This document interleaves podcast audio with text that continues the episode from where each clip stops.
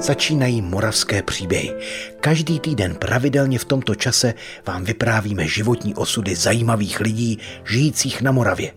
Partnerem pořadu je Paměť národa, redakce dokumentaristů působících na Jižní Moravě. Díky nim vzniká unikátní archiv vzpomínek pamětníků, ze kterého čerpáme. Rodinné zázemí bylo bezvadné, protože můj otec byl takový, bych řekla, všestranný kantor, ještě v takovém tom pravém slova smyslu, protože byl muzikant, hrál tam v Říčanech kvartetu, vedl osvětou besedu a šéfoval kino a věnoval se tak jako divadelnímu spolku a kultuře, pracoval se zahrádkářem a podobně.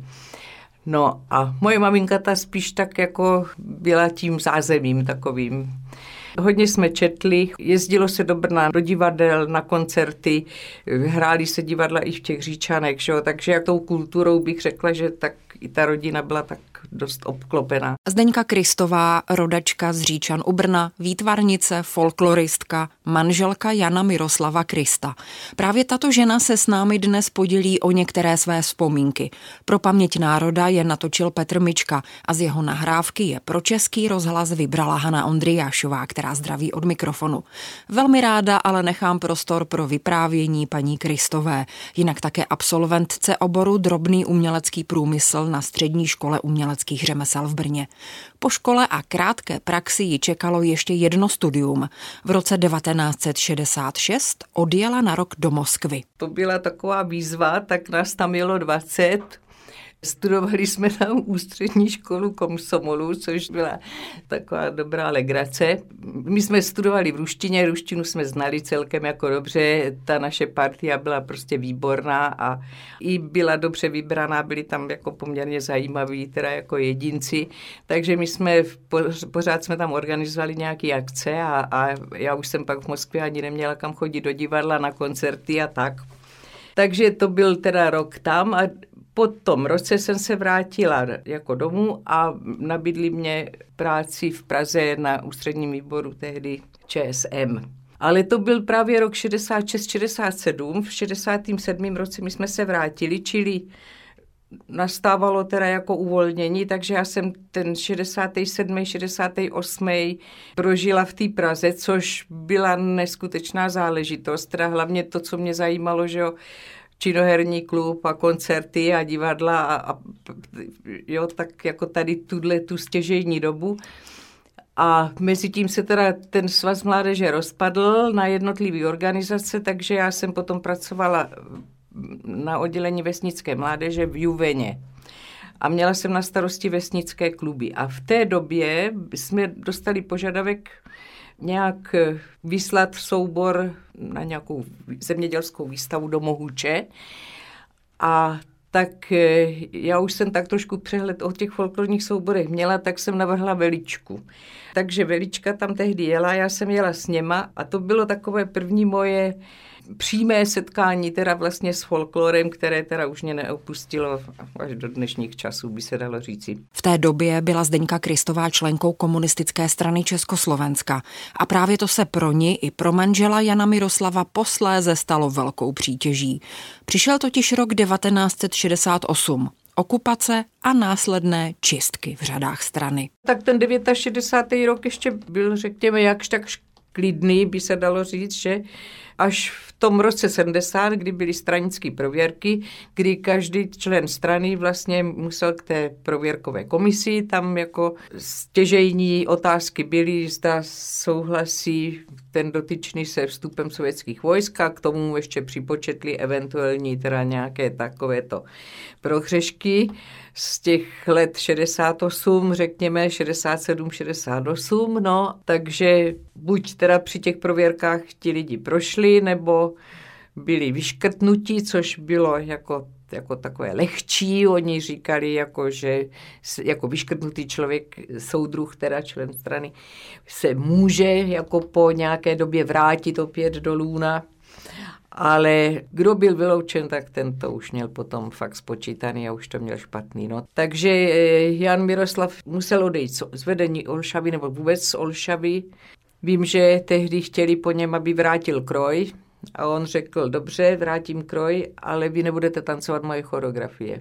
Pak to tak nějak umlklo, tančili se choreografie dál. Pak byl zaměstnán u dopravních staveb Olomouc, to byl zaměstnaný tady v Brně, bydlel v Líkusáku, tam v Tuřanech na obalovně. Tam je obalovná, jsou tam jako takový jako dřevěný baráky, ještě do dneška myslím, že to tam stojí, jak jezdím kolem, tak si vždycky na to vzpomenu. No, tak tam měl na starosti nějaký ty obalové drtě a tady tyhle záležitosti. Potom jsme se domluvili, že zkusí, že bych se přestěhoval do Prahy, že bychom třeba v té Praze, kdyby se nám zadařilo, takže asi půl roku teda ten Jan Miroslav bydlel v Praze a tam v Praze získal místo na Pražském kulturním středisku taky jako na ekonomickém úseku. Tam měl na starosti ty mzdy a tady takovéhle věci.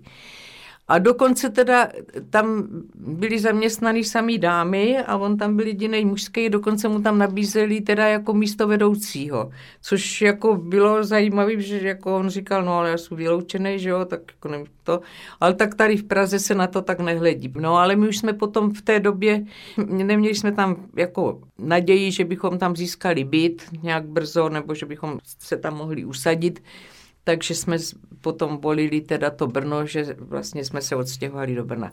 No a když jsme se odstěhovali teda do Brna v roce 73 v květnu, tak to bylo potom, teda, jak se říká, hustý. Ten Jan Miroslav teda scháněl zaměstnání. Půl roku nebyl zaměstnaný. Jako, já jsem si nikdy nemyslela, že to je takový problém, ale asi fakt je to problém pro člověka, když je zvyklý dělat, že jo? A odepisoval na inzeráty, které vycházely, scháněl místo na nějakým tom ekonomickém úseku nějaké fabriky nebo nebo nějakého podniku, no, ale bohužel teda vždycky poslal dotazník, nebo někam se dostavil i osobně, a no a tak tam, když se dostali teda jako ke členství a teď tam jako si přečetli, že byl vyloučený, no tak samozřejmě buď mu napsali, že už buď mají místo obsazené, nebo že bohužel, a nebo že mu dají vědět, samozřejmě nedali mu, že nedali vědět, anebo sekretářka nesla kafe a ani je nevypili s náměstkem, náměstek, no to je výborné, budeme mít jako muže v ekonomickém úseku, no a když si přečetl teda kádrový materiál, tak stuhl zbledl a takhle.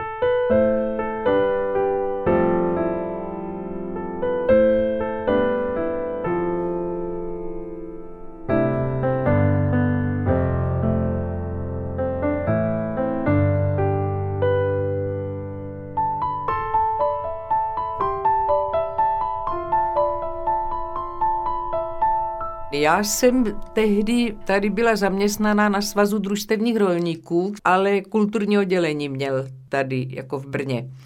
A ten Honza Sedmidůvský, který tomu šéfoval, tak ten už mě to místo nabízel už jako já nevím, dva, tři roky předtím mě jako lámal a lákal. Tak aspoň já jsem teda byla zaměstnaná. Jenomže jsem to měla na dobu určitou, jenom na rok. A tam přišla nějaká nová kádrovačka, ta si přečetla naše záznamy, že, a pravila, že teda tak to jsou druzí nikoliv. Takže skončila jsem tam vlastně činnost na tom svazu družstevních rolníků. To byla taková zajímavá práce zase, já nevím, tak, já nevím, přehlídky dechovek a, a, a zase ten folklor. Prostě v té kultuře to bylo, jsme se podíleli na přehlídkách divadelních souborů vesnických a tak. No a začala jsem schánět místo zase já teda. Tak mezi tím ten Jan Miroslav. Po tom půl roce a ještě přes, jsem to fakt zajistila to místo přes jednu známou v Praze, která měla známýho tajemníka Vežďáře nad Sázavou a ten měl nějakýho známého v Juranových závodech, takže teda ten můj muž tam mohl nastoupit jako skladník. Juranový závody, závody těžkého strojírenství tady v Brně. Takže to byla další lahutka, protože sudy s olejem, cementační prášky, že jo, teď všaký šrouby a ne, a takovýhle materiály.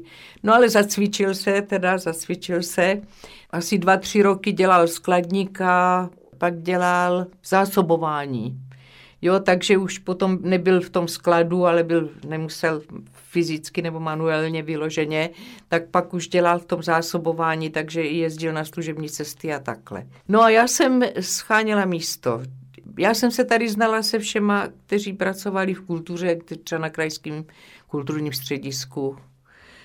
Bylo volné místo, výtvarný obory, fotofilm, že jo, všema deseti by mě vzali, protože mě znali a znali mě z té práce dřívější a, a osobně jsme se znali a říkali, Zdeno, my tě vemem, za dva měsíce přijde Befel z Uherského hradiště, protože ti vás mají pod kontrolou, soudruzi z okresního výboru strany a my tě budeme muset propustit. Fakt jako takhle jsme si to říkali teda na rovinu. No, no takže já jsem byla nějakou dobu doma, ale protože teda jsem vlastně byla původním povoláním, by se dalo říct výtvarnice, tak jsem říkala nic, tak furt jsem si malovala, furt jsem jako něco dělala, to ne, že ne.